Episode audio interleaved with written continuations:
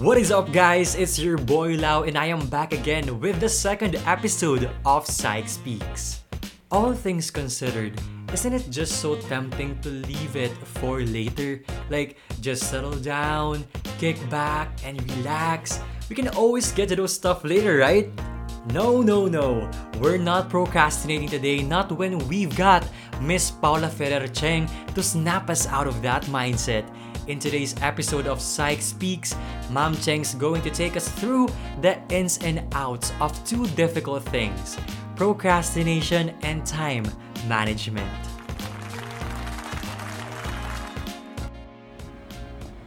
Okay, so this is a familiar story. You wake up at 6:30 for your 7 a.m. class, synchronously attend until 7 p.m. During breaks, you do pending assignments, do do some org work, and if you have extra time, review for your quizzes. Sometimes you ask, "What is lunch?" Every day is jam-packed, and you rest earliest at 2 in the morning. What is sleep? You can't go out as often, also. The only leisure time is when you scroll through social media, stalk your crush, or spend time with your family. While at least during at night, watch at least one movie. Saturday and Sunday are supposedly rest days, but you're too tired, like zombie mode on. And sometimes you ask, what is a weekend? I mean, no matter how many personal productivity techniques you master, there will always be more to do than you can ever accomplish in the time you have available to you, no matter how much time it is. And our tendency is that we delay and we put things off. But procrastination, you know, is like a credit card.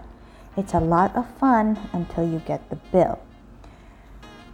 Hi everyone, I'm Paula Ferrer and we're going to talk about procrastination and time management. How timely. The truth is, there is never enough time to do everything you have to do. You can only get control of your time and of your life by changing the way you think, work, and deal with the never ending river of responsibilities that flows over you each day we are supposed to make a structure of our activities, right? And not our activities running our daily lives. But I understand it's easier said than done. So the question is how do you get your momentum? What are the steps? From experience and the experiences of others, I want to share some things that might help you. Number one, clarity. Decide exactly what you want. A major reason for procrastination and lack of motivation is vagueness, confusion, and fuzzy mindedness about what it is you're trying to do and in what order and for what reason. Most people don't feel accomplished and don't feel that they have accomplished something because they can't track their success. I hope you're familiar with the SMART goals something that has been taught in probably understanding the self class. But if you haven't heard of SMART goals, I hope you have time to look for it and search what it really means and how to do it. On a side note, have you ever heard of the word Zeigarnik effect? It is when we remember better the things we haven't accomplished yet. Now, I learned this from my mom, and every end of the day or every early in the morning, she makes my to do list when I was younger. She writes it down. Basically, she thinks on paper. And then when the list is done, we tick the boxes and enjoy the endorph- endorphins from all the small triumphs that we had. For you to achieve any kind of success, execution is everything. It doesn't matter if you write it down, but then do something else not in your list. Stephen Covey said, Before you begin scrambling up the ladder of success, make sure that that ladder is leaning against the right building. Because one of the greatest mistakes is doing something very well when that something is not even needed at all. Once you have got the momentum going, you have to keep on pushing forward. keep moving. This decision, this discipline alone can dramatically increase your speed of goal accomplishment and also boost your personal productivity. So, one, that's clarity. You have to decide on what you do. Two, you have to plan. What is your plan? Your mind, your ability to think, plan, and decide is your most powerful tool for overcoming procrastination. Alex McKenzie wrote, Action without planning is the cause of every failure. So you have to plan daily. This investment in planning will save you a lot of time and effort. You can plan at the end of the day or before your day starts, and then add to it as new items come up. But whatever you don't finish, you have to move these items to the next day. Planning can be as simple as writing it down on a notebook or a piece of paper but don't lose it. Or you can opt to use your Starbucks planner or Belle de Jour, but the simpler, the better. The clearer you can see it, the better as well. You can start a list of everything you have to do for the coming day, and then you may begin to place A, B, C, D, and so on and so forth before each item on your list before you even begin the first task. And you have to remember that A, item A is defined as something that is very important. So, just to recap one, you need to have clarity. Two, you need to plan. Number three, you have to focus on accomplishments and not activities. Uh, let's say we have a list of 10 things to do. Most people would procrastinate on the valuable, the most vital few, and busy themselves with the easy and least important trivial many. We often see people appear to be busy all day, but they seem to accomplish very little. That's because they almost always do the things of lowest value. The valuable tasks are the most complex and hardest to complete, but their rewards for completing them very efficiently are tremendous. You need to be able to gauge the importance and priority of those in your list. And more importantly, resist the temptation of clearing up the easy and the small things first. Time management is really life management and personal management. It is taking control over the sequence of events. Time management is control over what you do next and you are always free to choose the task that you will do next. Your ability to choose between the important and the unimportant is the key determinant of your success in life, in work, in school.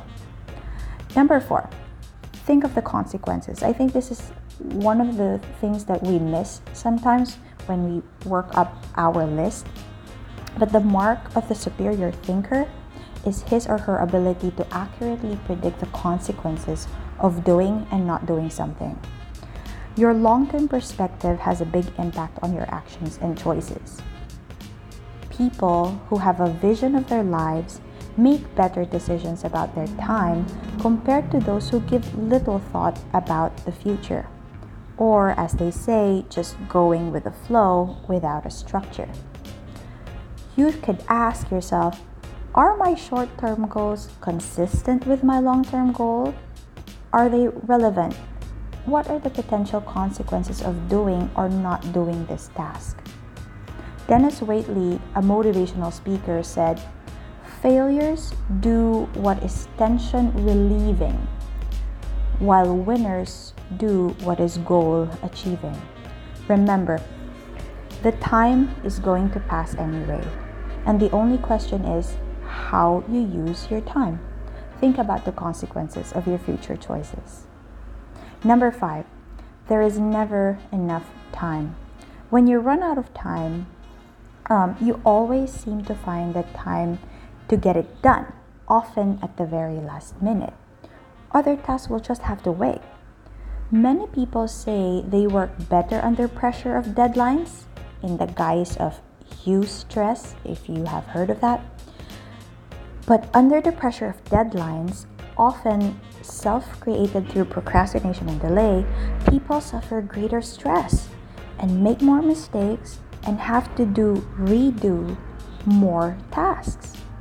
It is much better to plan your time carefully in advance, and you'll be amazed at how much more relaxed you are and how much better a job you do. Number six, most important questions for time management there are three. First, what are my highest value activities? Second, what can I and only I do that, if well done, will make a real difference. And if you don't do that activity, it won't be done by someone else. You have to ask that question.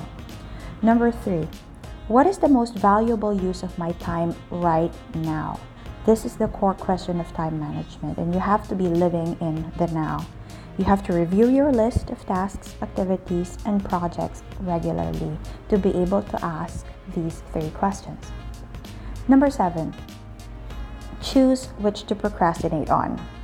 Everyone procrastinates, even I procrastinate. The difference between high performers and low performers is largely determined by what they choose to procrastinate on. Decide today to procrastinate on low activities. Decide to outsource, delegate, and even eliminate those activities that don't make much of a contribution to your life in any case. Continually review your duties and responsibilities and check which ones can be done later on.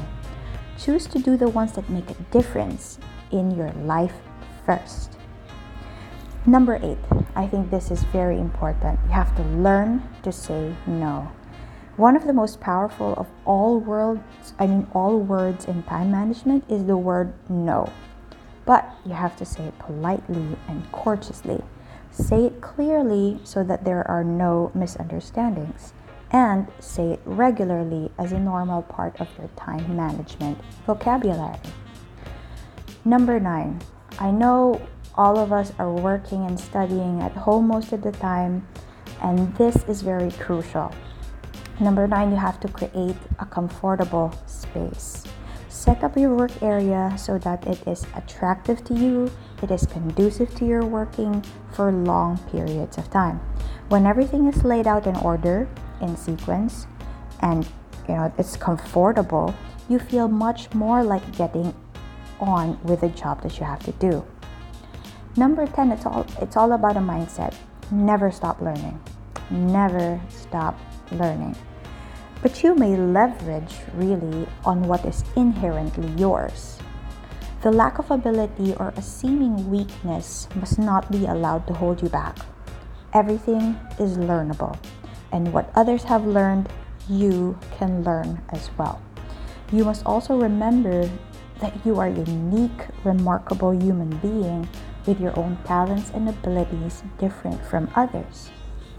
But whatever you do, there is always a limiting factor that determines how quickly and how well you get things done. We have what Rollo May says or coined as the givens of life. And in your own life, you must have the honesty to look deeply into yourself for your own limits. What is in me that is holding me back? Never stop learning that. Number 11, we all know this technology is our friend. Technology is your friend. It is meant to help you improve the quality of your life. We can see it now more than ever how valuable technology is in our current academic life. But take back your time. We have spent so much time on our gadgets. Take back your time and refuse to be a slave to technology and let it work for you. Continuous contact is not really essential, so deliberately create zones of silence in your life to maintain that inner calm. Number 12, take charge of your life and take it one day at a time. It might be overwhelming for now, especially that there's a new normal. The world is full of people who are waiting for someone to come along and motivate them to be the kind of people they wish to be. The problem is that no one is coming to the rescue. You have to set your own standards and be in competition not with others for achievement, but in competition with yourself. Setting an imaginary deadline that can also help you drive performance at high levels. Number 13. This I practice. More often than not, I practice this. I control my inner dialogue. What you tell yourself affects you more than you think.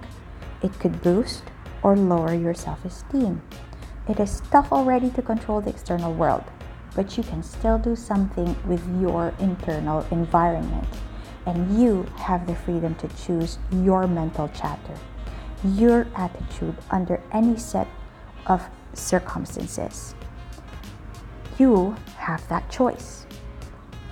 Number 14, and lastly, trigger yourself into the flow. Now, this may be tricky, but as time goes by, this inner drive, which is the impatience that motivates you to get going and keep going, you can build it up. You can build it up.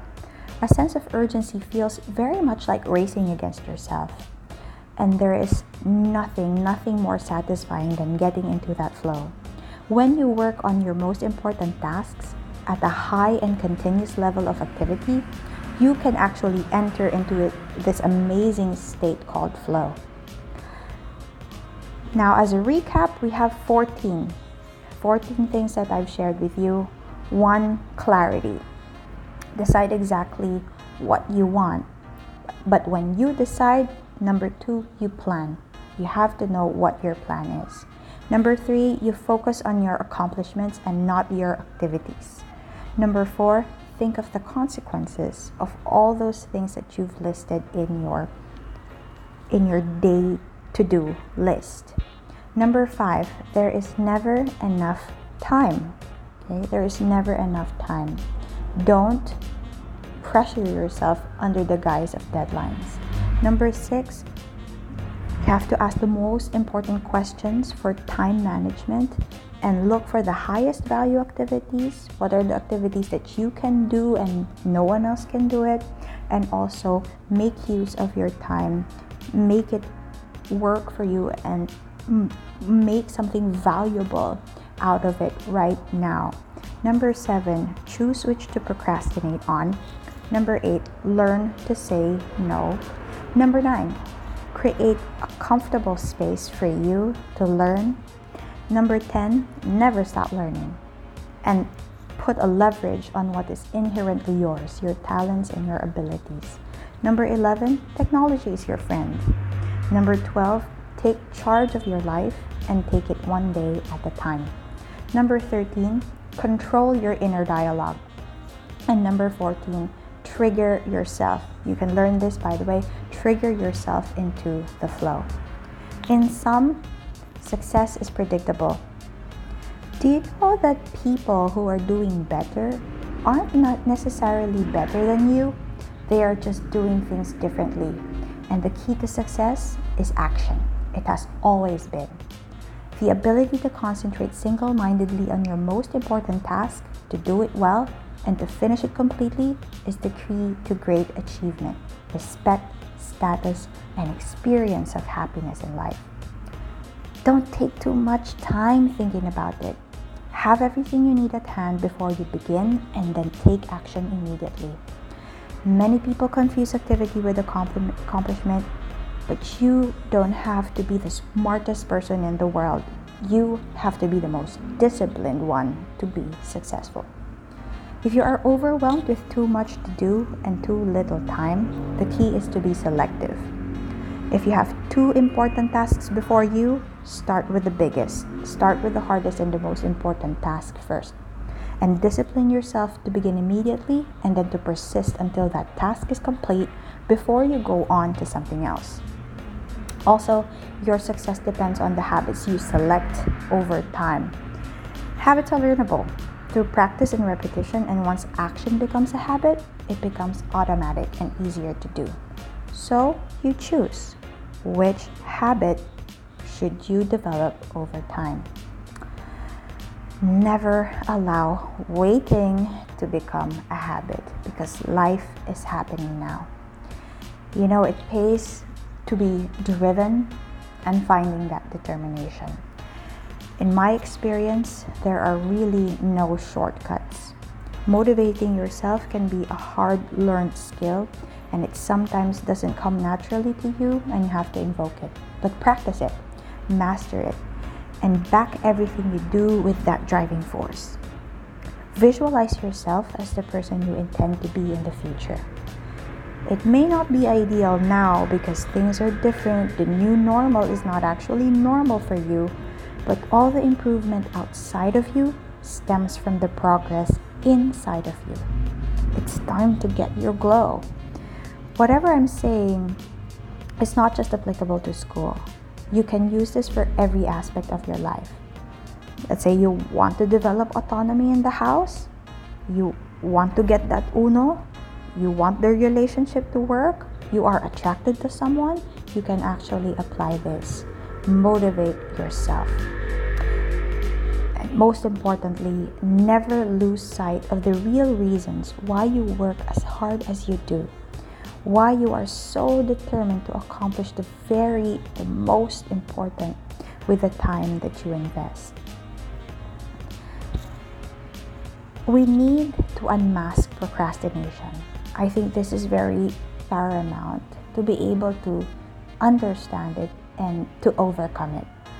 We live in a world of thoughts and possibilities, and it's so natural to feel anxious, especially of the unknown and the overwhelmingly known.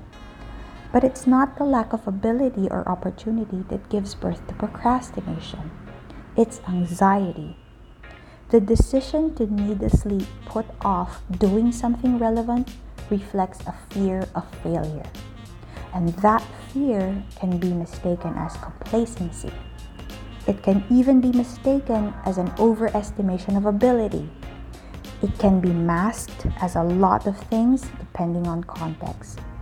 But you have to remember it is easy to mistake being calm and being relaxed from being distracted. It is observed that poor performance reduces procrastination. One of the major reasons for delay is that people avoid activities in those areas where they have performed poorly in the past. So instead of planning to improve, some people avoid it altogether, which just makes the situation worse. Truly, we have needs to meet. According to Henry Murray, one need is for blame avoidance. It is a power need which tends to center on our independence from the blame, and it is specifically observed in procrastination. As a final note, anyone, and I mean anyone, who has achieved anything in their life was prepared to be wrong and make mistakes. They were prepared to struggle, to be misunderstood, to be rejected, but ultimately they were prepared to understand things and find acceptance. Thank you, everyone who've reached the end of this podcast, and I hope that you found this episode helpful as we go through online classes for this term. Always stay tuned for the upcoming episodes here in PsychSoc's Mental Health Podcast series, Psych Speaks. This is Paula Ferrer, and until next time, bye. Of course, this podcast wouldn't be possible without the following sponsors. The Psych Speaks podcast is in partnership with Adamson University Association of Civil Engineering Students, UPLB Sophia Circle, UST Occupational Therapy Society, LPU Psychology Society, UST Junior Marketing Association, Taguig City University Psychology Society, UPHSD Calamba Psychology Society, Angkla PH, UST Commerce and Business Administration Student Council, PUP Peer Facilitators Association, PUP Institute of Technology Student Council, Materials Engineering Society, Association of Biological Engineers of Mapua, Adamson University Politica, ASAFIL UP, Lincoln ER UST, Association of Civil Engineering Students, and DWCC Psychology Society. Thank you so much for these amazing sponsors, and to our listeners, we hope you learned a lot upon listening to this episode of the Psych Speaks podcast. Once again, this has been your host Lau. Ciao for now.